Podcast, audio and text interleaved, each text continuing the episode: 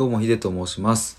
今回は、え無気力やる気が出ない原因2本目の収録です、え1本前にですねえっ、とお話ししていたら気づいたらちょっと5分ぐらい経っちゃっていて、え2本目に入りました。ということで前回の収録では、うんやる気が出ない原因として、え時代背景があるんじゃないかっていう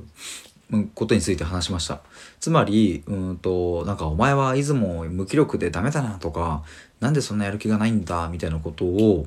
うんまあ、言われてしまうっていうことは、まあ、あると思うんですが実はその人に原因があるというよりも時代背景が操作している側面もあるんじゃないかっていうところのお話でした。で今回は一方でじゃあその人自身はどうなんだっていうところの話です。えーもちろんねその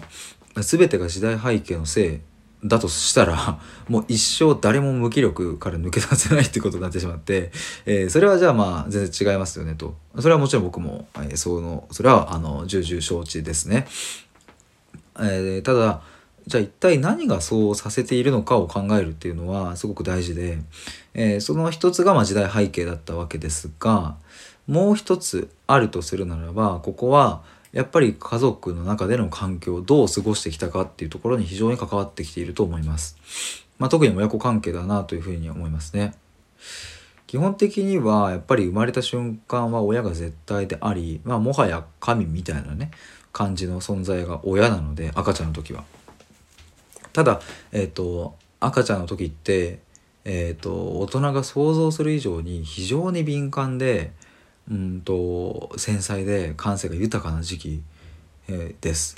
これはつい最近とある方とお話ししたんですけれどもうんとそのお子さんはまだまだあの赤ちゃん、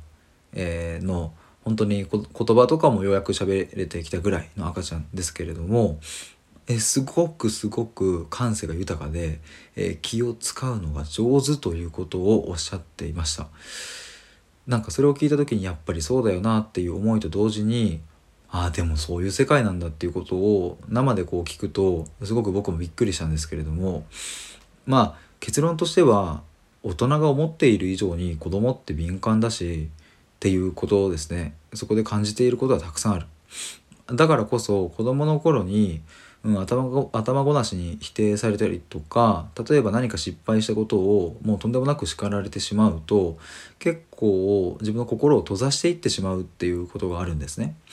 で心を閉ざすっていうのも何もその引きこもるとか喋らなくなるとかっていうそういう閉ざし方だけではなくて一見普通に友達とも遊ぶし仲良くするしうん彼氏彼女もいるしとか見どこにでもいそうなタイプと言われるような、えー見え方をしている人たちでも実はそういう、えー本当の心みたいな部分が幼少期によの時期に押し込められてしまい封じられているっていうパターンはすごくあります。というか僕はそうでした。ずっと。今でもそうかもしれない。でも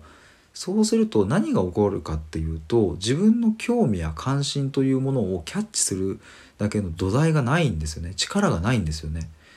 もう僕は2 5 6年ずっとそれで生きてきたんですごいわかるんですけども。でそうなってくるともうやる気が出すとか出さないとかなんかもうそれ以前の問題だっていうつまりやる気ってまあ言い換えると主体的にね自分で自ら動こうみたいなことだと思うんですけども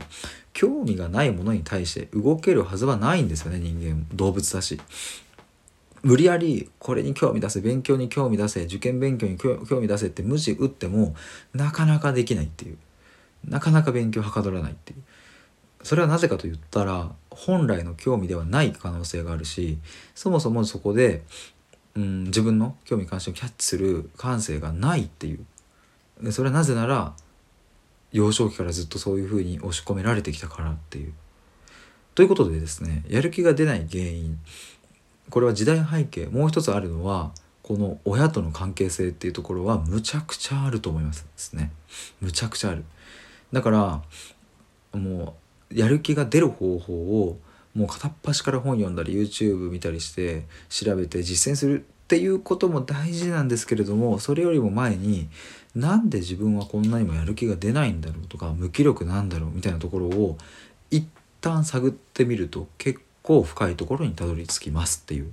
まあそんなお話でございました。えーということで、えー無気力やる気が出ない原因22本目の収録が終わりです。うんこれねもうちょっとね3本4本5本と話していきたいんですけれどもなんかあまりにもちょっと上げるとねうんちょっとあれなんでねまた どこかのタイミングで話したいと思います。ということで今回は以上です。ありがとうございました。